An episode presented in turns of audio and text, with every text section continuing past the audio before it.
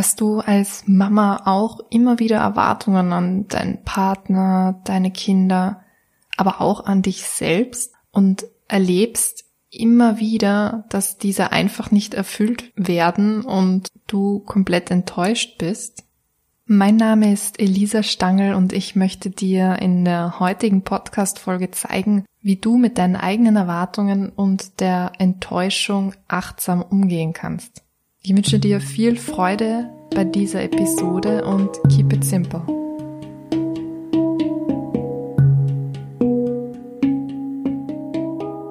Hallo und herzlich willkommen zu einer neuen Podcast-Folge von Keep It Simple. Erwartungen und Enttäuschung, das sind ja Themen, die uns alle betreffen. Und es ist oft gar nicht so einfach, diese Erwartungen einfach abzulegen.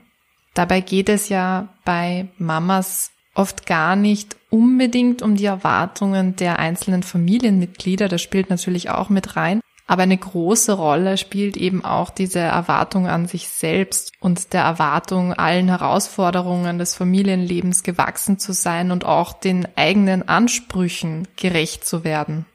Aber bevor wir jetzt darauf eingehen, wie wir mit diesen Erwartungen umgehen können, beziehungsweise auch, was ein ganz wichtiger Punkt ist, wie wir unsere Erwartungen kommunizieren können, möchte ich mir nochmal genauer mit dir anschauen, was die Enttäuschung ist und was das eigentlich bedeutet. Ja, das Wort Enttäuschung, das wurde ja aus dem Französischen abgeleitet und im Prinzip heißt es nichts anderes als das Ende einer Täuschung. Das bedeutet also nichts anderes, als dass wenn wir enttäuscht sind, dass das daran liegt, dass wir ganz plötzlich mit der Wahrheit konfrontiert werden. Und so gesehen ist das ja eigentlich nichts Schlechtes.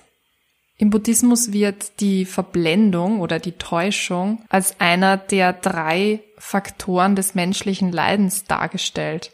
Und so gesehen, wenn wir uns jetzt wirklich eben diese, diese negativ behaftete Bedeutung von der Enttäuschung und auch dieses Gefühl hernehmen, dann stimmt das ja auch. Ich habe mich ja auch in den letzten Wochen mit sehr vielen Mamas unterhalten und dieses Thema Erwartung und Enttäuschung, das kam ganz, ganz oft. Also es ist etwas, das uns prägt und das auch unser Mama-Dasein prägt und das uns natürlich auch unglücklich macht. Die Frage ist jetzt, warum macht es uns eigentlich so unglücklich? Ja, also sich die Wahrheit einzugestehen oder eingestehen zu müssen, das kann sehr schmerzhaft sein. Aus ganz, ganz vielen unterschiedlichen Gründen. Aber ein Grund, der sicher auch mitspielt, ist, weil wir nicht verstehen, wie wir das nicht sehen konnten. Vor allem, wenn wir uns jetzt diese Bedeutung hernehmen, also dass wir mit der Wahrheit konfrontiert werden. Wie kann das sein, dass wir diese Wahrheit nicht wahrgenommen haben, sondern ganz andere Vorstellungen hatten, die einfach nichts mit der Realität zu tun haben? Ja, und dieses Phänomen, das möchte ich dir jetzt gerne mal genauer erklären. Vielleicht hast du ja schon mal vom Konstruktivismus gehört. Ich habe es auch in einer meiner ganz früheren Podcast-Folgen kurz erklärt. Und um dir das nochmal zu erklären, möchte ich das einfach anhand von einem Beispiel machen. Und zwar, als du schwanger warst, ist dir vielleicht aufgefallen, dass plötzlich alle Frauen um dich herum auch schwanger waren. Oder ein anderes Beispiel. Vielleicht hast du mal ein neues Hobby gestartet, zum Beispiel, dass du angefangen hast zu joggen oder du hast angefangen, ein Musikinstrument zu spielen oder sonst irgendetwas. Also es ist nicht nur auf Hobbys oder sonst irgendetwas bezogen, sondern das kann natürlich auch beim Kauf eines Autos oder beim Kauf eines Kinderwagens sein. Und auf einmal haben alle Leute um dich herum genau dasselbe oder sie machen genau dasselbe. Dazu auch ein ganz kleiner Hinweis so am Rande. Dieses Thema Achtsamkeit, das ist ja auch genau so etwas. Wenn du dich mit dem befasst, dann ist das natürlich etwas, was jetzt gerade im Mode ist und wo du vielleicht auch das Gefühl hast, das machen ganz viele Menschen und eigentlich ist das ein Trend, der jetzt im Kommen ist. Und wenn du das aber neutral betrachten würdest, dann würde dir auffallen, dass es viel, viel mehr Menschen gibt, die sich nicht damit beschäftigen. Das heißt, Natürlich entspricht das deiner subjektiven Wahrheit, weil dein Fokus einfach gerade auf diesem bestimmten Thema liegt und dadurch natürlich deine Wahrnehmung einfach ganz extrem verstärkt wird. Letztendlich bedeutet das aber eben auch, dass du mit deinen Gedanken deine eigene Welt konstruierst und deine eigene Wahrheit konstruierst. Das bedeutet, für manche Dinge bekommst du einfach einen Tunnelblick, weil du sie gar nicht so wahrnimmst, weil das gar nicht so in deinem Visier ist.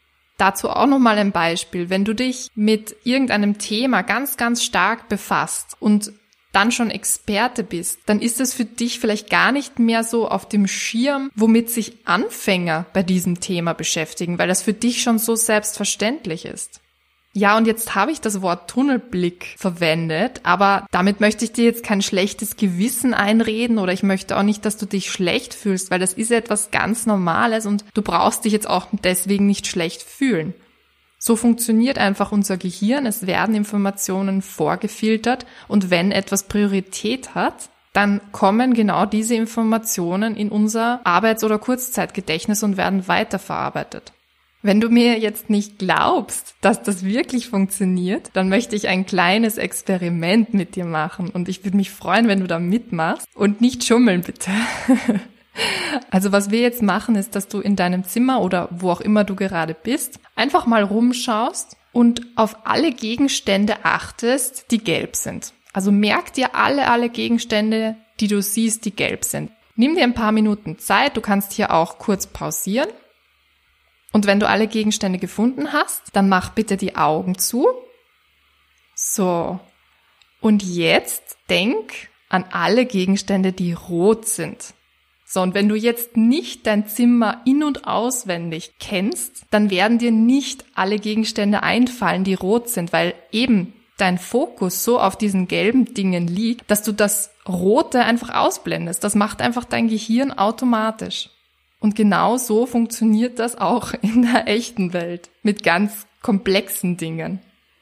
Das Tolle ist, und das ist der Grund, warum ich jetzt überhaupt über dieses ganze Thema rede, dass wir durch einen achtsamen Lebensstil und durch Achtsamkeitstraining unsere Aufmerksamkeit verändern können und infolgedessen auch erweitern können.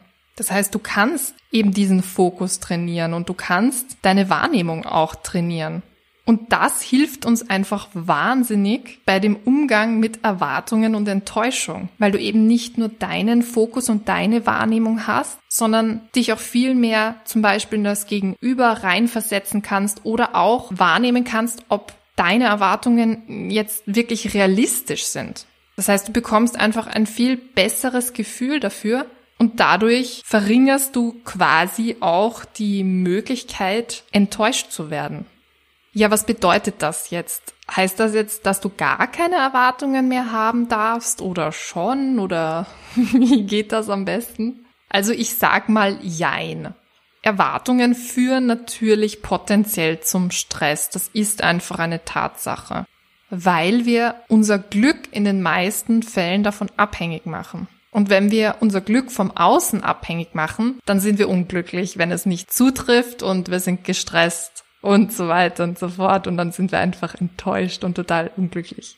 Das bedeutet aber gleichzeitig, dass wenn du realistische Erwartungen hast, die du eben auch nicht auf ein erwünschtes Ergebnis fixierst, dann kannst du auch nicht enttäuscht werden. Natürlich kannst du Wünsche haben und die auch kommunizieren, beziehungsweise auch an dich selbst Erwartungen haben, die du gerne umsetzen möchtest. Aber du nimmst dir den Druck aus der ganzen Sache. Und wenn kein Druck da ist, und Stress ist ja nichts anderes als Druck im Endeffekt, dann gibt es auch keine Enttäuschung. Es ist also wichtig, dass du einfach einen gesunden Umgang mit diesen Erwartungen erlernst und auch pflegst.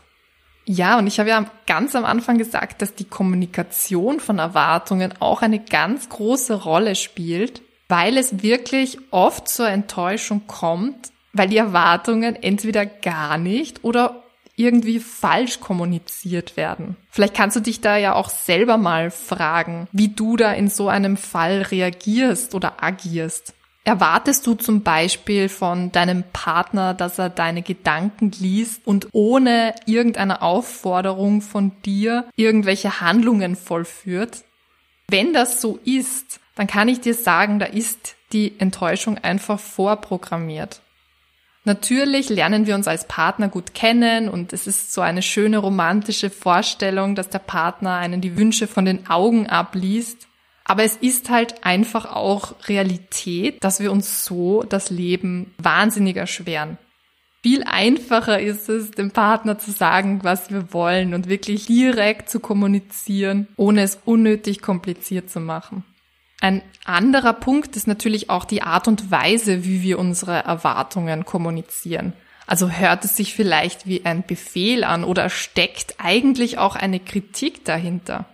Wenn das der Fall ist, dann ist es ganz normal, dass die meisten Menschen in so einem Fall mit Abwehr reagieren. Und natürlich werden wir dann enttäuscht, weil dann haben wir ja eigentlich unser Ergebnis schon selbst herbeigeführt. Also self-fulfilling prophecy. Wir haben alles dafür getan, dass wir dann auch wirklich enttäuscht werden. Und ja, das ist ein sehr kompliziertes Thema. Also Kommunikation ist nichts Einfaches, aber es gibt eben auch ganz einfache Wege und Mittel, wie sich eben auch zum Beispiel diese Erwartungen kommunizieren lassen, so dass du auch verstanden wirst. Mein erster Tipp dafür ist, dass du wirklich erstmal deine Erwartungen nochmal überdenkst. Das heißt, überlege dir, ob die wirklich realistisch sind oder ob eben eine Enttäuschung vorprogrammiert ist. Und wenn das der Fall ist, warum hältst du dann noch an diesen fest? Und dann kannst du dir die Frage stellen, ob du deine Erwartungen eben auch ändern oder anpassen kannst. Mein zweiter Tipp ist, höre aktiv zu. Du möchtest ja auch, dass dein Gegenüber dir zuhört. Vor allem, wenn du irgendwelche Erwartungen oder Bedürfnisse aussprichst. Und das ist auch dein absolutes Recht. Und jetzt kommt aber das große Aber, weil natürlich wünscht sich dein Gegenüber genau dasselbe. Und gerade heutzutage mit Handy und Co, Multitasking und sonst allen möglichen Pipapo, da haben wir oft verlernt, wirklich aktiv zuzuhören. Wir sind der Meinung, wir hören wirklich zu, aber Zuhören ist echt anstrengend. Das, das benötigt Konzentration und Aufmerksamkeit. Und die solltest du deinem Gegenüber auch schenken, wenn dieser eben dieses Bedürfnis hat, mit dir zu reden oder vielleicht seine Bedürfnisse aussprechen möchte.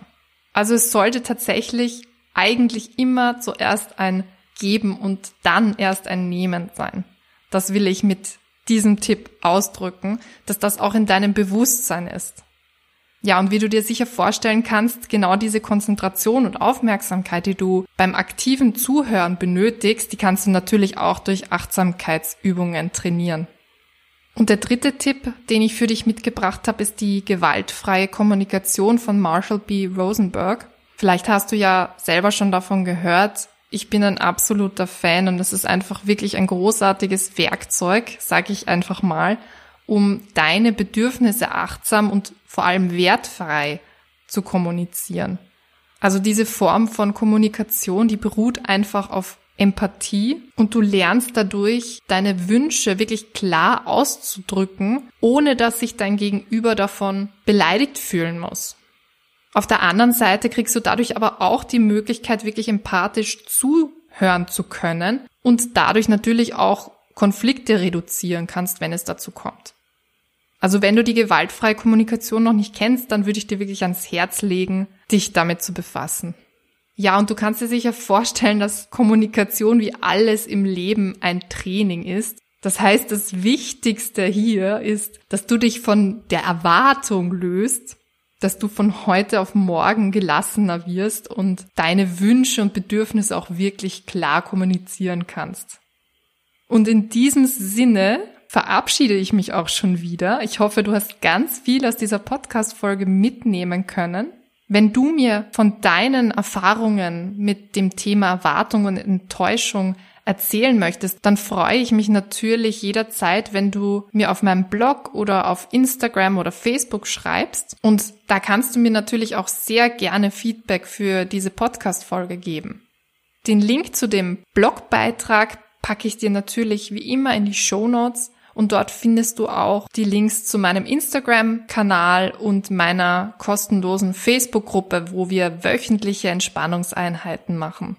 Ja, ich wünsche dir eine wunderbare und stressfreie Woche und wir hören uns ganz bald wieder. Bis dann.